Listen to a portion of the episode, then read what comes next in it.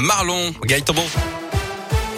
Et on débute avec vos conditions de circulation dans la région. Ça se passe bien actuellement sur les grands axes. Léger ralentissement simplement pour la traversée de Lyon sur la M6 à l'entrée du tunnel sous Fourvière en direction de Marseille. Attention tout de même, toujours ce risque de chaussée glissante, notamment sur l'A89 de la bruine et du brouillard verglaçant entre Thiers et la bifurcation A71 à 89 près de Clermont. Notez aussi cet accident mortel à Landes ce matin dans le Puy-de-Dôme.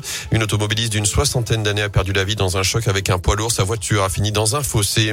À la une, tous les moyens raisonnables doivent être entrepris pour que la population se vaccine. C'est ce que dit ce matin le monsieur vaccin du gouvernement Alain Fischer qui loue l'idée du pass vaccinal pour remplacer le pass sanitaire. Le gouvernement espère que ce sera fait d'ici fin janvier après l'arrivée du texte au Parlement en début d'année prochaine. Un pass vaccinal qui s'appliquerait à tous les établissements recevant du public comme actuellement. Il débarquerait aussi dans les transports longue distance. C'est ce qu'a confirmé le ministre des Transports Jean-Baptiste Djebari. Dans ce contexte des négociations et beaucoup de questions, la ministre du Travail Elisabeth Borne reçoit aujourd'hui les partenaires sociaux alors que le gouvernement travaille actuellement sur la mise en place d'un pass sanitaire en entreprise. Alors qui pour vérifier ces passes Combien de temps les tests négatifs seront valables pour les non vaccinés Et que risqueront aussi les salariés et les entreprises en cas de non-conformité?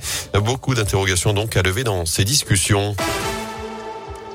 Dans l'actu également, la nouvelle polémique du maire de Lorette dans la Loire. D'après le progrès, Girard Tardy a fait abattre hier matin par des chasseurs neuf chèvres à proximité du cimetière de la commune. Une battue organisée suite à plusieurs plaintes d'habitants sur les dégâts occasionnés par les bêtes dans le secteur. De son côté, la préfecture confirme n'avoir à aucun moment donné l'autorisation au maire de Lorette d'abattre des chèvres sur sa commune.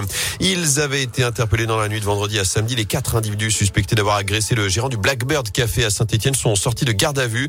Selon le progrès, un mineur et trois majeurs sont concernés. L'enquête se poursuit en attendant les déclarations de la victime qui n'a pas encore pu être entendue en raison de son état de santé.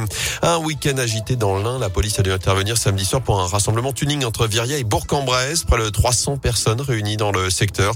Les forces de l'ordre sont notamment venues contrôler les manifestants. Vitesse, alcoolémie, stupéfiants. Plusieurs conducteurs ont donc été verbalisés.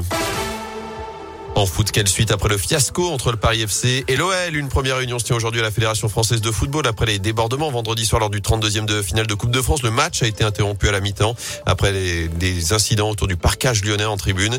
En attendant, le tirage au sort des 7e de finale a déjà eu lieu. Les Verts vainqueurs hier de la Duchère iront à Jura Sud. Le Clermont Foot se déplacera en Corse le 2 ou le 3 janvier prochain. Fin de l'aventure en revanche pour Andrézieux tombé avec les honneurs face à Montpellier. Notez qu'il y aura une journée de Ligue 1 cette semaine.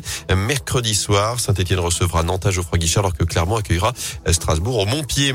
Enfin, pas de doublé pour les filles de l'équipe de France de hand. Après leur titre olympique cet été à Tokyo, les Bleus se sont inclinés en finale du mondial hier soir en Espagne.